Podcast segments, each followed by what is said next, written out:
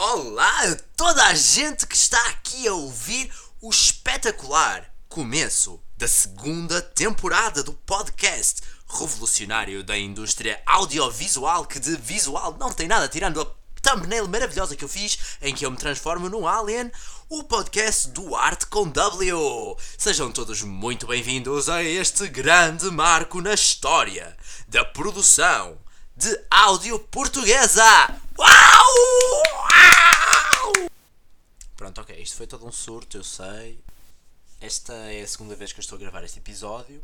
Eu nem sei muito bem porquê, é que da primeira vez eu não desgostei, estão a ver, do resultado, é só que, sei lá, eu senti que precisava de uma coisa nova. Bem, enfim, estamos a começar a segunda temporada, como eu já avisei, expliquei em episódios anteriores que provavelmente não ouviram, então vou voltar a explicar. Uh, este podcast divide-se por temporadas anuais, ou seja, estamos no ano 2023 agora. E lá está, eu já sei que é dia 15 de janeiro, só estou a postar agora o episódio, o primeiro episódio. Mas é uma coisa assim, gente.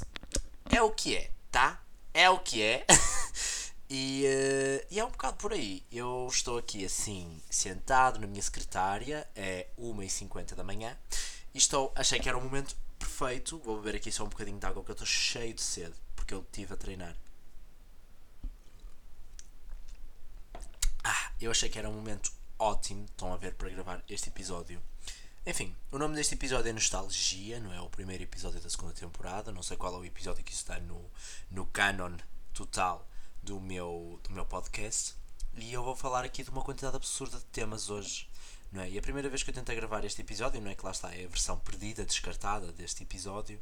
Muita coisa foi dita, muita coisa foi falada. E hum, eu tenho um roteiro, não é? Que tirei, então vou só pegar nesse roteiro de novo e falar um bocadinho sobre isso. Bem, enfim, uma. Vamos começar aqui por um assunto, não é? Que é essa questão do ano novo, não é? Nós estamos a entrar no ano novo, ano novo, vida nova, deitar para fora a roupa velha. Eu odeio o ano novo, não é? Já estou a gente. Mentira, eu não odeio ano novo, eu odeio resoluções de ano novo, eu já expliquei porquê. E depois assim, há muita coisa super meritocrata nessa ideia da resolução de ano novo, mas eu não vou entrar por aí, porque já sabemos que toda a gente odeia a minha militância chata e constante ao longo deste podcast. Enfim, eu sei que eu demorei imenso tempo a, a, iniciar esta segunda temporada, mas agora que iniciei, vamos com força, vamos com, vamos segurar aqui na minha mão. Segurem na minha mão, vocês que estão aí no autocarro, na cama, deitados, que estão aí no sofá, que estão aí sem fazer nenhum, não é? Estão aí a fazer nenhum, estão aí a lavar uma louça, sei lá. Não sei o que vocês estão a fazer enquanto ouvem esta merda, na verdade. Mas pronto, a verdade é que uh, estou aqui assim, segurem na minha mão, porque vamos entrar numa grande viagem nostálgica. Porque este episódio chama-se Nostalgia. Este episódio chama-se Nostalgia por muitas razões, não é? E uma das razões vai começar exatamente pelas resoluções de ano novo, que é, eu odeio resoluções de ano novo, mas eu fiz resoluções de ano novo. Quer dizer, eu não fiz, eu meio que involuntariamente acabei por as fazer. Uma delas é voltar ao meu canal do YouTube. Eu não faço ideia se eu vou voltar a fazer vídeos para o YouTube ou não, mas eu quero. E pronto, fui bem incentivado pelo António e pelo João, que é o irmão, do, o irmão gêmeo do António. Um beijo, António, um beijo, João. E não sei, não faço a minha ideia se vou voltar mesmo para o YouTube ou não, mas incentivado estou, motivado estou. Mas eu estou assim, eu neste momento estou a procrastinar, eu devia estar a trabalhar para a minha entrega de desenho que eu tenho que entregar todos os materiais para avaliação de desenho e eles não estão nem organizados, nem fiz todos ainda. Não ouçam isso, ai não posso ser o nome dele. Ai. Pronto, já censurei com blu, blu, blu, que é para não saber o nome do meu professor de desenho, que eu sem querer disse. Ah, enfim. Uh, qualquer das formas, uh, eu estou aqui assim sentado, não é? E fiz então umas resoluções de ano novo. Não fiz, não é? São meio que. Uma coisa que já tinha planeado no ano passado era comprar uma agenda. Eu comprei uma agenda e não a ando a usar. Porque eu percebi que eu não preciso de uma agenda, eu preciso de um diário. Então, hoje é um bocado, gente.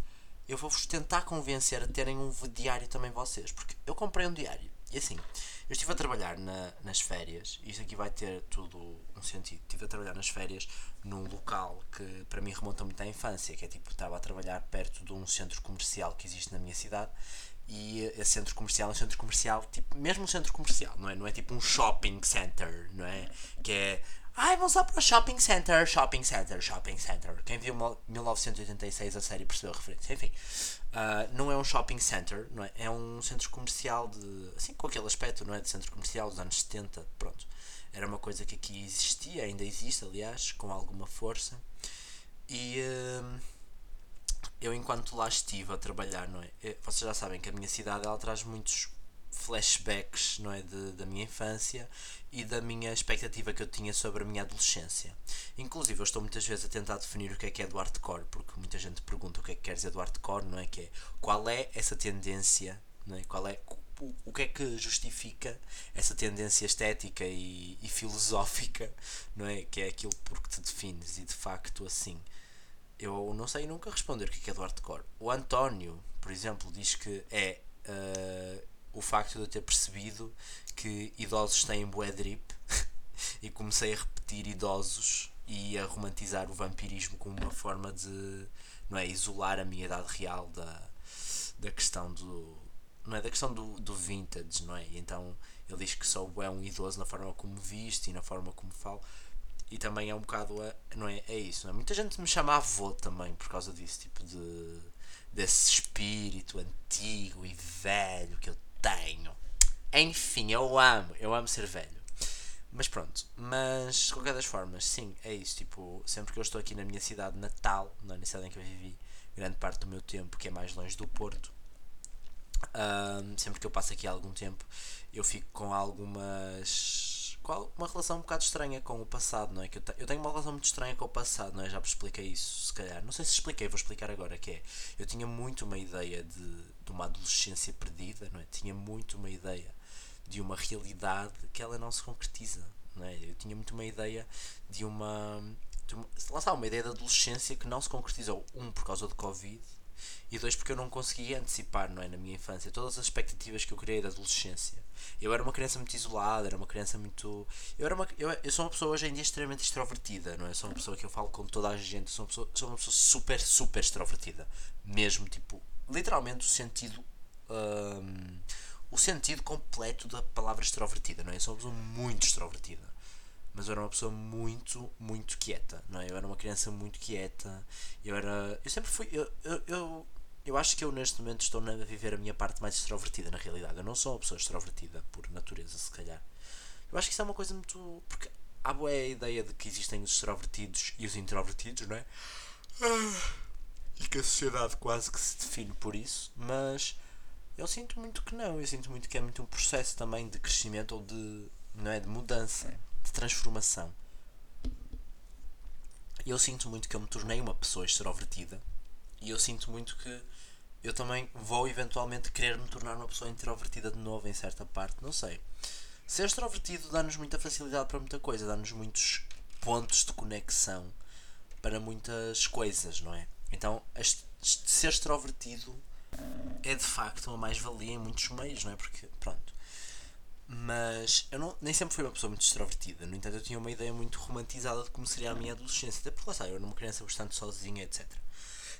E uh, sozinha não no sentido triste da questão, é mais sozinha mesmo. Tipo, era uma criança muito interna, assim. Uh, eu vivi muito a minha infância. A minha infância foi vivida muito na minha cabeça. Isso é uma coisa que eu sinto que. Aliás, a minha vida toda é vivida muito dentro da minha cabeça. Eu não sei se isto é uma noção que eu tenho, mas que não é plantada socialmente, não é? Porque as pessoas de facto penso passam grande parte do seu tempo dentro da sua cabeça, porque eu sinto que ao crescer eu perdi a noção do quanto a nossa vida é interna, ou seja, do quanto a nossa vida é mental. No entanto, uh, eu continuo a ter essa noção, não é? Mas eu compreendo que eu realmente, se, eu não, se isso não fosse um dado pré-adquirido que eu tinha desde sempre, não seria hoje em dia que eu iria chegar à conclusão de que a grande parte da minha vida é uma coisa mental. É que sim, não é, gente? E eu, eu sinto que eu, eu sou uma pessoa muito visual até hoje e por isso, por isso é que estudo artes e etc. Eu sou uma pessoa muito visual porque hum, a minha própria organização mental sempre foi de ordem muito visual, não é? E a minha expectativa da realidade futura também sempre foi muito estética. Foi, foi muito, lá está, muito gráfica, foi sempre uma coisa muito imagética. Eu tenho mesmo um imaginário de imagens que me trazem algum conforto porque me trazem literalmente a ideia que eu ia ter do que é que seria viver quando eu era miúdo, não é? Ou então, por exemplo, não é? Todo o meu interesse por, uh, por barroco é um muito, ou por neoclássico é muito porque a ideia de luxo e conforto que eu tinha quando era miúdo, não é? Quando era criança, era muito ligada a essa ideia do barroco e do neoclássico. Tanto pela ideia estereotipada de um palácio, não é? Que era uma ideia muito mais acessível a mim, que eu sou uma pessoa que nasceu e cresceu com acesso a coisas naturalmente mais antigas e mais velhas e mais atualizadas, não é? Também por causa da, da cultura dos meus pais, da cultura da minha família no geral.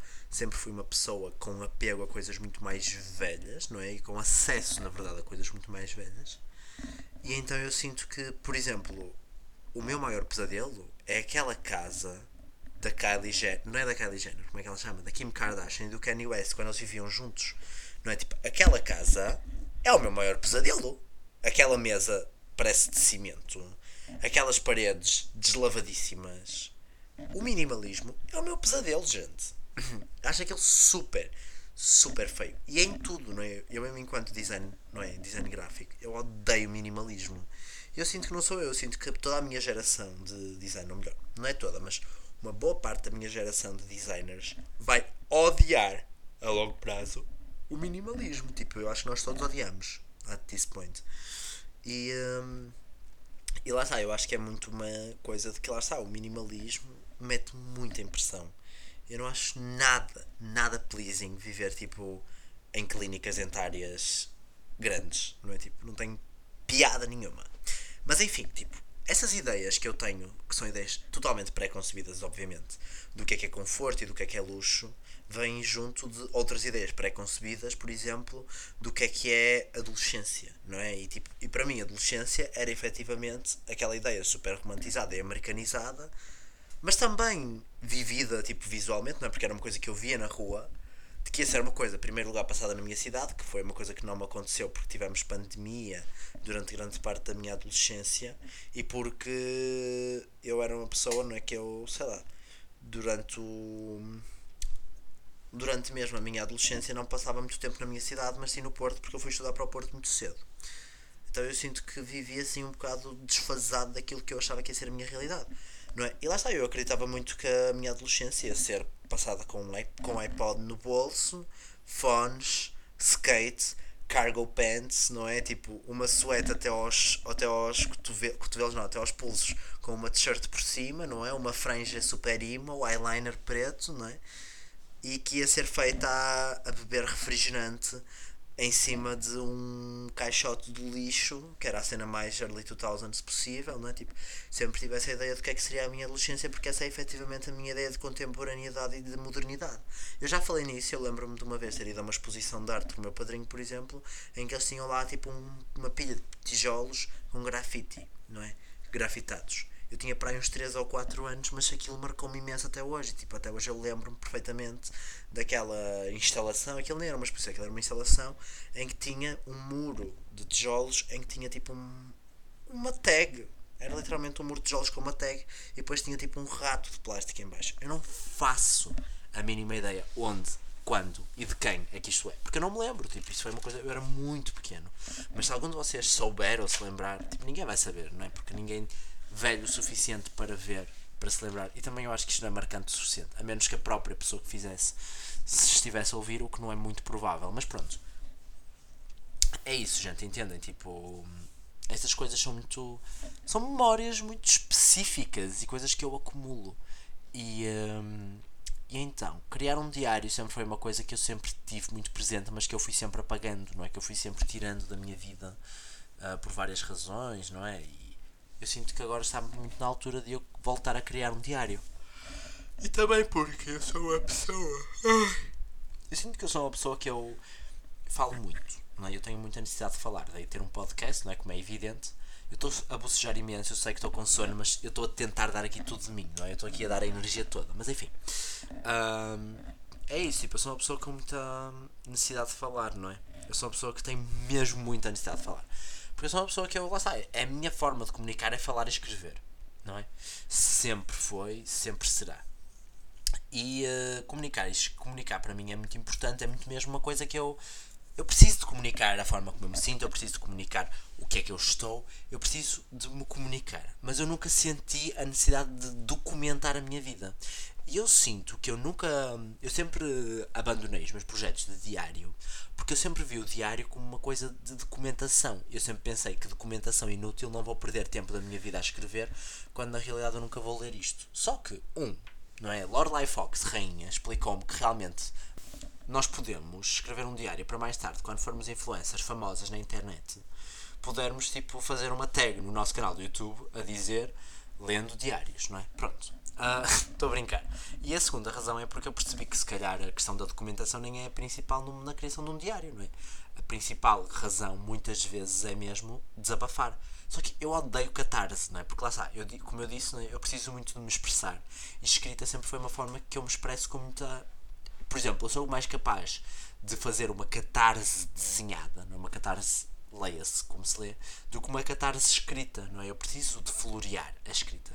Eu preciso, eu escrevo muito de uma forma muito, não é, de género, eu não consigo escrever a frio normalmente. Mas o diário possibilitou-me poder escrever a frio. Ai, outro bocejo, outro bocejo, sim, vamos pôr todos cheios de sono. O diário possibilita-me escrever a frio, possibilita-me escrever aquilo que eu estou a sentir naquele momento e aquilo que eu necessito de sentir e sei lá partilhar, não é? Partilhar com papel alguma coisa. Eu acho que isso é muito bonito também. Que é, eu, eu sinto, comecei a ver o diário como uma necessidade e não tanto como um projeto. E eu sou uma pessoa que eu abandono muito projetos. Este podcast já vos disse várias vezes que é dos projetos que eu mais levo a sério, que é das coisas que eu mais continuamente faço. E é por isso que eu agradeço todo o vosso apoio, agradeço muito mesmo todo o apoio de todas as pessoas que, que mandam DM a falar disso, que respondem às polls do Spotify, incluindo. Digam alguma coisa nesta poll, digam alguma coisa aí em baixo nos comentários do Spotify. Adoro, não é, gente? Eu adoro a, comunica a, comuni a comunicação, o sentido de comunidade, a interação que nós podemos ter. E, tipo, eu adoro este projeto. Este é o projeto que eu mais levei a sério. Este é o projeto que eu. O projeto pessoal, vá, que eu levo boé projetos a sério. O problema é projetos pessoais. Enfim, é que eu acabo por sempre pôr os meus projetos pessoais para segundo plano, como é óbvio, não é? Mas pronto, este é, o, é um projeto que eu levei muito a sério, é um projeto que eu necessitei imenso, é um projeto que eu lutei. Lutei para quê, Eduardo? Tá, eu invento tanto, enfim. Mas, mas é, um, é isso, estão a ver? Tipo, é uma coisa que eu faz muito sentido para mim. Enquanto que muitos outros projetos, para mim, são tipo muito bons, até muito melhores e muito mais interessantes que este, com muito mais potencial, enfim, é verdade com toda a razão e com toda a certeza, mas a verdade é que são projetos que eu acabo por nunca realizar porque ou são muito complicados, ou necessitam de muita gente, ou, ou eu não estou preparado, ou eu não tenho tempo, ou eu não tenho estrutura emocional, psicológica e física para realizar essas coisas, ou eu tenho dificuldade nisto, ou tenho dificuldade naquilo, ou eu não tenho dinheiro, ou não há orçamento, ou sei lá, estão a ver? Tipo, eu tenho montes de problemas em tudo. E um dos meus maiores problemas é efetivamente em conseguir levar a cabo projetos mas este podcast, no entanto, tem-se mantido sempre como uma coisa muito fiel. E um diário, gente, é um projeto pessoal. Mas é que o diário é um projeto pessoal que nem sequer é exposto, não é? Porque se nós estivéssemos a falar de um projeto pessoal, mas que ele ainda tivesse um objetivo expositivo, ou seja, tipo podcast, é que podcast, mesmo como, enquanto projeto pessoal, é fixe porque eu tenho que expor. Eu dependo de uma reação externa. O diário não. O diário é um projeto para nós mesmos. E então, gente, o que é que acontece? O diário eu comecei a escrever de uma forma super. Vou escrever. Não é catarse, é que eu escrevo mesmo por linhas tipo. Estou sentado aqui a escrever um pod, a, a, falar no meu podcast, não é? Eu posso escrever isso agora no diário. Estou a ver, tipo, eu digo hora, dia, hora nem sempre, mas digo dia, dia da semana, e digo: estou sentado na minha secretária às duas da manhã a gravar um podcast porque eu sou tolo, não é? Porque sou louco da cabeça. Tipo, é isso que eu posso escrever. E eu escrevo muito assim. E isto aqui, não é? Tipo, para mim é muito importante. Mas enfim, a própria questão do diário, não é? A própria forma do diário para mim era muito importante. E como eu disse, eu estava a trabalhar. Isto aqui tem tudo uma conexão. Eu estou muito orgulhoso da forma como eu consigo, neste podcast, de vez em quando, contar várias histórias que vão colidir numa só. Então isto aqui é muito importante. Mas enfim. Então, eu estava nesse centro, esse tal centro comercial que é perto então do lugar em que eu estava a trabalhar. Eu tinha, lá tem uma papelaria, tem duas papelarias aliás e eu tinha muita ideia de ir lá comprar o diário enquanto lá estava a trabalhar perto, passava lá, tipo a hora de almoço, a hora de saída, passava lá e via. E olhava a montra, via assim. E eu queria um diário, não é? Que tivesse capa dura e argolas. Porquê? Porque eu reparei nos diários da Lorelai Fox que ela meteu no, nos vídeos do YouTube dela, eu reparei que o, o mais recente que ela está a ler agora, com mais atenção, uh, nas últimas, nos últimos vídeos, ele é de argolas e capa dura. E a Lorelei menciona muitas vezes escrever em autocarros e em comboios, que é uma coisa que eu tenho feito imenso. Tipo, imenso mesmo. E é uma das formas também que me tem ajudado imenso a libertar-me um bocado do telemóvel, porque é, eu acho que o autocarro é um momento que eu queria muito ser produtivo no autocarro e no comboio. Só que, gente, de manhã e à noite são lugares, são alturas mesmo chungas para tentar ser produtivo, porque uma pessoa vai a dormir, uma pessoa vai. Uma pessoa abre as mensagens, uma pessoa está no telemóvel, a verdade é essa, não é? E tipo, é uma coisa que eu queria ser produtivo, mas também é um bocado aquela coisa de eu já tenho que fazer o esforço de me deslocar casa à escola, não é? Pelo menos que este momento seja um momento de lazer, pelo menos que este não é de lazer, mas de descanso. Eu tenho muito essa, também essa coisa que é eu tenho muito a necessidade de ter momentos reais para mim. E o autocarro, não é? Já expliquei várias vezes que eu parei de andar de comboio, passei a andar de autocarro de manhã, porque o comboio está sempre apinhado. E o autocarro dá-me aquele conforto, porque o autocarro dá para eu me sentar quietinho, não é? Sozinho, assim no fundo. E eu posso ir a fazer o que eu quiser e, tipo, e é um momento muito para mim. Então eu parei de querer, por exemplo, desenhar no autocarro. Eu às vezes vou sair à noite, volto de madrugada e no autocarro da madrugada eu prefiro desenhar no autocarro da madrugada, por exemplo, para desenho, não é? Ter, fazer, trabalhar para desenho. Eu prefiro no da madrugada do que no da manhã, do que no da tarde. Porquê? Porque são momentos muito importantes para mim para eu descansar. E são, muito, e são momentos muito importantes para mim. Eu sinto que o diário restabeleceu muito esta ideia que eu tinha, esta visão que eu tinha de que aqueles momentos são para eu uh, ler mensagens, por exemplo. Embora eu às vezes use para ler mensagens, eu agora sou uma pessoa muito mais contida. Eu também comprei recentemente um cartão de memória. Na verdade, eu comprei um adaptador micro, para micro SD, que, é, de cartão de memória para a PSP. Que é, eu ando com a minha PlayStation portátil há anos. A minha PlayStation portátil vai fazer 12 anos. Já fez no Natal 12 anos. Recebia quando tinha 6 anos. E ela está até hoje intacta. E, tipo, e ela, eu até hoje, não é? 12 anos depois, eu fico impressionado como é que é possível que eu nunca tenha lhe mudado a bateria e ela dure tanto tempo. É que eu carrego-a tipo uma vez por semana e eu jogo nela quase todas as manhãs e quase todas as tardes. Tipo, eu jogo nela imenso. E assim, gente, eu adoro, não é? Tipo, ou eu jogo PSP, ou então eu escrevo no diário. Então eu já não ouço música também, não ouço quase música nenhuma porque é muito complicado. É muito complicado, há muita coisa envolvida, há muita coisa a acontecer. E a verdade é que é complicado, gente, é complicado. E uh, eu sou uma pessoa que eu não. Lá está, eu tenho momentos da minha vida em que eu não preciso ouvir música. E às vezes esses momentos são mesmo estes momentos de plenitude, que é um bocado o que eu estou a sentir. Tipo, eu não me estou a sentir pleno em vários sentidos, mas eu estou-me a sentir pleno na razão de que sou quase tipo, estão a ver maleável, flexível, adaptável, deformável. Estou-me a ver muito assim. E eu sinto que o diário, não é? Eu poder desabafar para papel tem sido uma coisa muito importante para mim também. Não porque preciso de exprimir as minhas angústias, estão a entender? Não é propriamente assim. Porque eu não sou uma pessoa muito angustiada. Eu sou uma pessoa que eu, eu sou uma pessoa que eu eu não sou aquela pessoa que explode, por exemplo. Não há muita gente que guarda e depois explode. Não, eu sou uma pessoa, eu não sou uma pessoa angustiada. Tipo, eu sou uma pessoa muito um, o, o que não me satisfaz eu critico, estão a entender? Tipo, eu sou uma pessoa, eu sou uma pessoa muito clara e muito verbal acerca da forma como eu me sinto.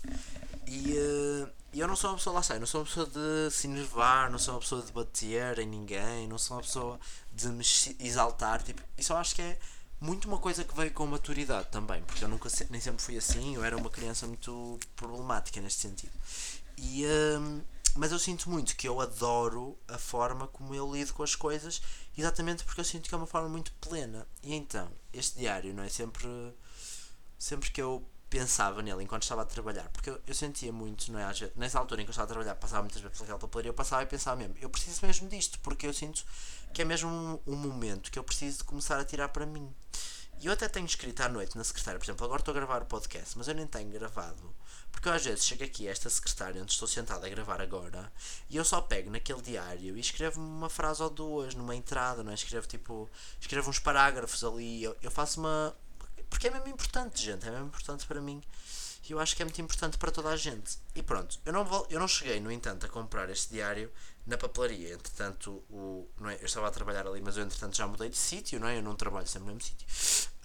Um, Aliás, agora estou a trabalhar em casa, uh, nem sequer estou a fazer. Porque, pronto, gente, projetos, não é? Art vida de artista. Pronto. Uh, e então, tipo, eu estou agora. eu, eu, não, eu nem sequer. Como é que eu ia dizer? Eu, nem, estou propriamente a pensar mais em ah, vou, vou àquele centro comercial, àquela papelaria comprar. Não, eu fui, fui aos chineses que fui fazer a prenda para. fui comprar.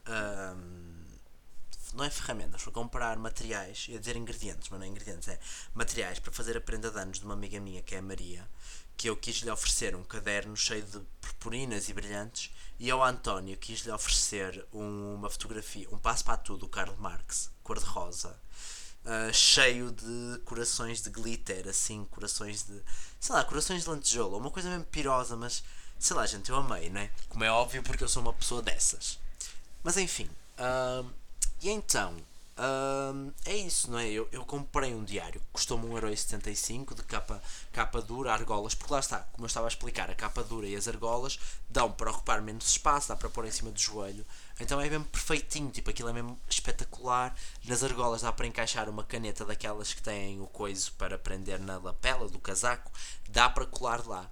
Então é tipo, é um espetáculo, gente. É um espetáculo, um show de laser, estão a entender? Tipo, é espetacular. Show de bola, show demais, estão a ver? Tipo, espetacular mesmo. E, hum, e é isso, tipo, aquilo anda agora comigo muitas vezes. Muitas vezes eu só deixo assim no quarto, deixo na gaveta aqui da secretária. E é um bocado tipo, eu hoje foi uma sensação ótima que era. Eu estava a vir para casa à pressa, tipo, a andar apressadamente, só porque eu queria escrever uma entrada no meu diário. Tipo, eu acho isso lindo que é. Eu não estou a ir a correr para casa, ou não estou a ir devagar porque estou no telemóvel, ou não estou a correr para estar no telemóvel. Tipo, não, eu estava, eu estava a ir para casa porque eu precisava, eu sentia a necessidade de escrever. E isto é muito. Eu sinto, já falei várias vezes, não é, da minha transição alimentar, e eu sinto muito que uma das coisas muito engraçadas sobre a transição alimentar é que vocês também ganham uma noção muito melhor de perceber tipos de fome, de perceber uh, o vosso corpo, de perceber uma quantidade de coisas que vocês não prestavam grande atenção e passaram tipo a ter uma ideia melhor, não é? E uh, é isso, tipo, eu acho que quando nós nos libertamos, por exemplo, da tecnologia assim, não que eu esteja liberto, não é? Estou, tipo, estou literalmente a gravar um podcast usando tecnologia, vou postá-lo, estou a divulgar isso nas minhas redes sociais. Eu acho que eu sou, eu sou muito cético também dos dois discursos, não é? Sou muito cético do discurso de as redes sociais são bem importantes para a aprendizagem e jogos interativos e vamos incluir eh, tecnologia na aprendizagem. Sou super cético disto. Sou super cético desta ideia de que a educação e a sociedade vai ganhar e beneficiar imenso necessariamente com a tecnologia, tipo, não vai, tipo, não é necessário. A forma é como nós lidamos com a tecnologia, tipo, toda a evolução tecnológica é benéfica se for utilizada para bons fins, não é? Mas existe este constante processo de romantização de uma coisa que não é linear, não é? Isto é uma coisa que, não, gente, nem toda a tecnologia é usada para bons fins. A internet e as tecnologias de informação e comunicação são coisas que são muito importantes, podem ser muito usadas, são, vai ser muito necessário usá-las, mas é um processo gradual, natural, de adaptação de sociedade. No entanto, também sou super cético do discurso contrário, não é? Que é assim, uh, mas nós temos que deixar as redes sociais ou aquele livro apaga todas as tuas redes sociais. Esse livro só é famoso porque isso parece muito difícil, não é? De apagar todas as redes sociais se elas têm tanta utilidade e tantas utilidades. E a questão é, porquê é que devias apagar as tuas redes sociais, que é muitos livros que eu já vi aí à venda, têm títulos parecidos, é um bocado tipo. Yeah, há vantagens em eu ter uma rede social e a verdade é que essas vantagens elas existem e elas estão ligadas diretamente ao facto de uma rede social. E a verdade é que é assim. Imaginem, vamos passar isto para outro campo, que é, imaginem que eu crio um campo, um, sei lá, uma, um quadro de cortiça numa comunidade e digo este quadro de cortiça é para anunciar. E depois outras pessoas assim, não vamos, fazem um boicote ao quadro de cortiça porque o espaço é reduzido e então a sua a sua, como é que é? A sua liberdade de expressão fica um bocado limitada pela forma como as coisas funcionam. Pronto. Por causa do, do quadro. E então, uh, essas pessoas elas revoltam-se e não vão fazer ali. Não sei, eu perdi-me totalmente nesta comparação. Ah, Uh, isto é um bocado tipo, yeah, mas tu vais fazer como, não é? A maior parte da comunidade já aderiu a este quadro, a maior parte da comunidade está a postar lá coisas e vocês vão mesmo inventar uma cena alternativa ou vão mesmo ligar às pessoas, tipo, não, não é? Uh, eu acho que a internet é muito sobre praticidade também. E eu acho que é muito importante isso. Agora, eu acho que há coisas e coisas, coisas e coisas e coisas e coisas. E uh, há coisas que são coisas, coisas que não são coisas. Eu acho que é um bocado por aí, não é? Acho que essa é a moral da história. Porque uma pessoa tem que se habituar à ideia de que, não é? As coisas têm que ser analisadas de forma não linear. Porque nem para tudo há soluções óbvias, não é? Tipo, nem para tudo há soluções de. opá, é isto. E também nem para tudo há respostas óbvias, não é? Nós não precisamos dar uma resposta tipo de ah, eu politicamente acredito nisto assim. Pronto. Enfim, a segunda razão pela qual este podcast se chama Nostalgia é porque eu tenho um hábito muito recorrente, que vou falar dele mais vezes nos próximos episódios, que é o hábito de ir para o Google Maps, ver ruas de que eu gosto e voltar atrás no tempo. E que rua é que eu decidi fazer hoje? A Avenida dos Aliados. Gente, para quem não sabe, quem não é do Porto, a Avenida dos Aliados é uma avenida assim no centro, em que tem a Câmara, tem São Bento, num dos cantos, tem tipo, tinha uma grande estátua equestre do Dom Pedro IV, acho eu. Pronto, enfim. É, essa estátua, por exemplo, ela neste momento está tapada porque a Avenida dos Aliados está em obras, não é? Tipo, está em obras já para aí desde 2020. E a Avenida dos Aliados está em obras, o que é muito importante uh, porque é para construir a linha rosa que eu realmente necessito, mas está fechado, está tudo assim um bocado pobre, não é? Por causa dessas obras. E então eu estava a ver no Google, no Google Street View a estátua equestre que tinha uma base em que dava para sentar. Eu não me lembrava que dava para se sentar naquela base. Mas eu lembrei-me que eu já me sentei naquela base, incluindo na altura com um crush que eu tinha da época, sentámos uma vez naquela base a comer, por exemplo, numa noite, uma noite tipo final de tarde. Eu lembro-me disso, por exemplo, gente. E eu mandei logo mensagem ao António, por exemplo, que só chegou a Portugal há meses, a dizer: Tu nunca sequer viste esta estátua, porque agora aquilo está totalmente tapado, nem dá para ver estátua nenhuma, não é? E a verdade é que é isso, tipo, o António nunca sequer viu aquela estátua, por exemplo não é? E então foi logo assim um momento de nostalgia extremo. E depois eu fui sem querer, sem querer não, fui ao centro da minha cidade, não é? Da minha cidade natal, da minha cidadezinha, e uh, reparei numa praça que lá tinha, que ela realmente está em remodelação, e eu olhei, pus assim para 2009, 2007, andei, 2007 não, 2009, 2012, andei por ali, e uh, eu reparei, Fogo, esta praça tinha uma fonte de facto. Mas agora, não é? Fui para o 2022. Agora, 2023, não, 2022, aquele ainda está 2022. Fui para o 2022, olhei para a praça e assim, pois realmente agora já não tem esta fonte nesta praça. Tipo, a fonte foi retirada, era uma, um lago com uma fonte. E eu lembro-me perfeitamente da existência daquele lago com uma fonte. Também me lembro perfeitamente que aquilo está totalmente diferente desde que as obras aconteceram. Não é que eu fui olhar para a linha temporal e aquela fonte desapareceu em 2020. Tipo, em 2020 a fonte ainda lá estava, em 2021 no Street View já não aparece a fonte. E eu percebo, foi, eles tiraram a fonte na pandemia, eu nem sequer percebi que a fonte desapareceu. Mas a verdade é que a fonte desapareceu ali bem diante dos meus olhos. Eu já fui àquela praça N vezes e nunca tinha dado pela inexistência da fonte.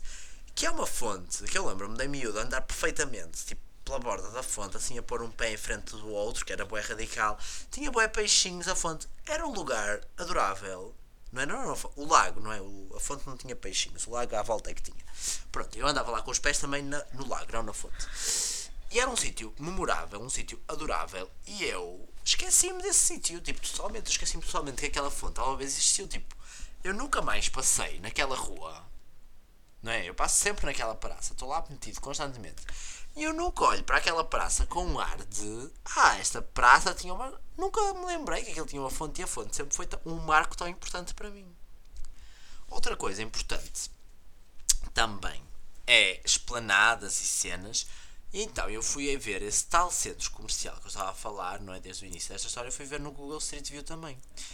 E o que é que eu vi? Eu vi uma coisa que eu fiquei assim: isto é muito. já não existe.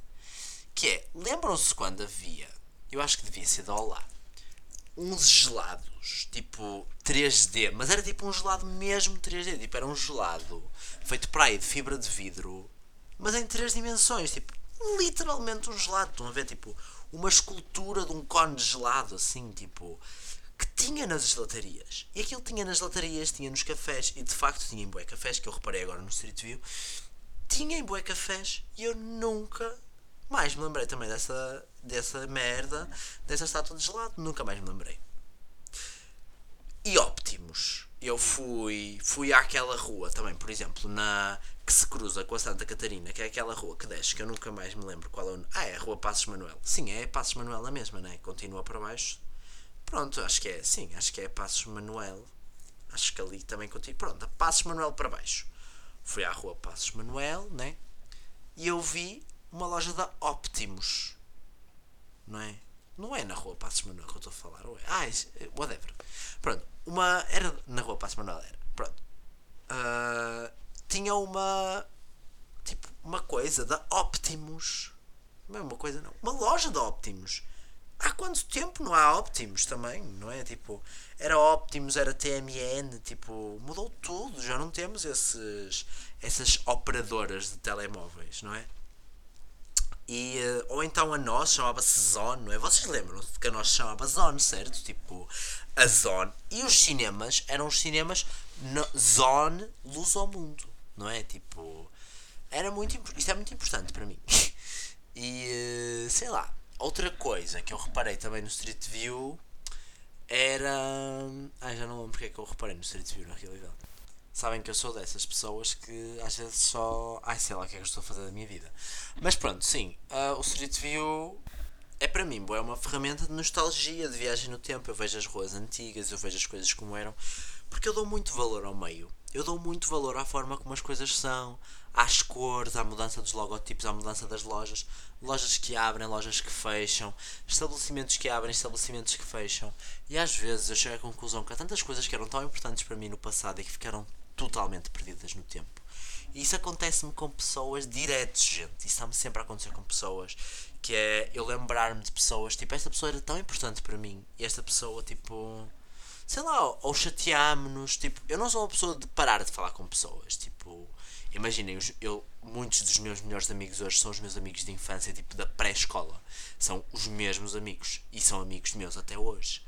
Mas muitas, há muita gente que eu sei que era importante. Tipo, eu ainda hoje me lembrei de um rapaz com quem eu me dava, tipo, quando estava tipo, no meu primeiro ano, não é? na, na minha primeira classe.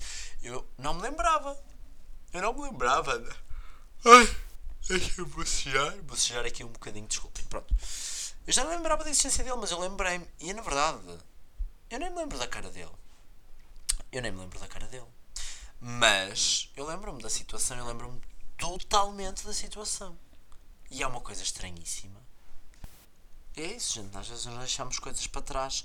E eu sinto muito que nostalgia é muito importante para isto também, não é? Para nós podermos ser capazes, às vezes, de digerir melhor a nossa relação com o presente e com o passado. Enfim, Duarte Notícias. O momento que eu reservei para o Duarte ler notícias que achou relevante ler aqui. Ora bem, no dia 19 de junho de 2022 saiu uma notícia que eu só soube muito recentemente desta notícia, mas eu decidi lê-la aqui, que é o Chega trocou o nome por Bloco de Esquerda em projeto de resolução sobre a Ucrânia. O tema do projeto de. Estou a ler da Renascença, tá? O tema do projeto de resolução é a dívida da Ucrânia e será discutido em julho. O deputado europeu bloquista José Guzmão, na rede social Twitter, escreveu: A lei do menor esforço ao partido preguiçosos de bem. Basicamente, isto é uma notícia que aconteceu sobre. Isto aqui, pasmem. O Chega apresentou um projeto de resolução que era não só uma cópia de um projeto de resolução do Bloco, como eles alteraram ali uma coisa mínima, ou seja, uma coisa que eles não concordavam, eles alteraram, mas eles não mexeram em mais nada, ao ponto que, dentro do documento do projeto de resolução que o Chega apresentou, em certa altura diz: é por essa razão que a bancada do Bloco de Esquerda apresenta as seguintes medidas, ou seja, a própria pessoa do Chega que não que teve ali a inventar e a, literalmente pegou num documento já feito de outro partido, editou apenas a única frase com que não concordava sobre sanções, ou lá o que é que é, e depois nem sequer se dignou a mudar o resto, mostra muito sobre que partido é este. Enfim, a outra notícia que eu vos quero ler é uma notícia ótima, que é Uh, é atual mesmo. A que eu li anterior era de 2022, mas aqui é de hoje. De hoje não, é de há 4 dias atrás. Que é Elon Musk perdeu tanto dinheiro que quebrou um recorde do Guinness. Elon Musk não é mais o homem mais rico do mundo. O CEO da Tesla e do Twitter perdeu tanto dinheiro no ano passado que conseguiu quebrar o recorde mundial de maior perda de fortuna pessoal da história, de acordo com o um comunicado da Guinness World Records. Não é conhecido quanto dinheiro perdeu Musk, mas a revista Forbes estimou recentemente que o património líquido de Musk caiu 183 mil milhões de dólares, cerca de 170 mil milhões de euros, em pouco mais de um ano.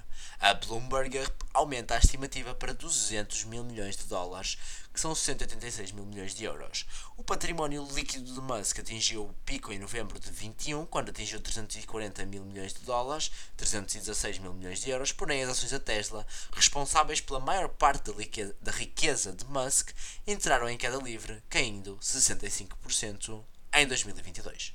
A queda drástica acelerou depois de Musk ter comprado o Twitter em outubro, com uma fortuna avaliada em cerca de 174,5 mil milhões de euros. Musk deixou de ser a pessoa mais rica do mundo. E eu amei! Claro que amei. Eu adoro ver ricos a foderem-se, não é? Adoro ver ricos a dar, a dar errado. Mas enfim, acho que esse é um bocado o tema, não é? Tipo, nostalgia.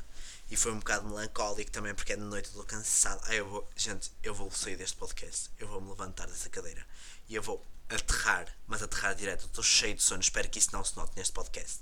Enfim, eu amanhã, amanhã, ou seja, que é daqui a bocadinho, porque eu vou dormir já é de madrugada, mas eu vou postar este episódio, não é? E espero mesmo que vocês estejam a gostar deste início da segunda temporada.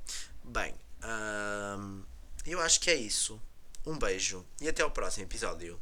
Tchau!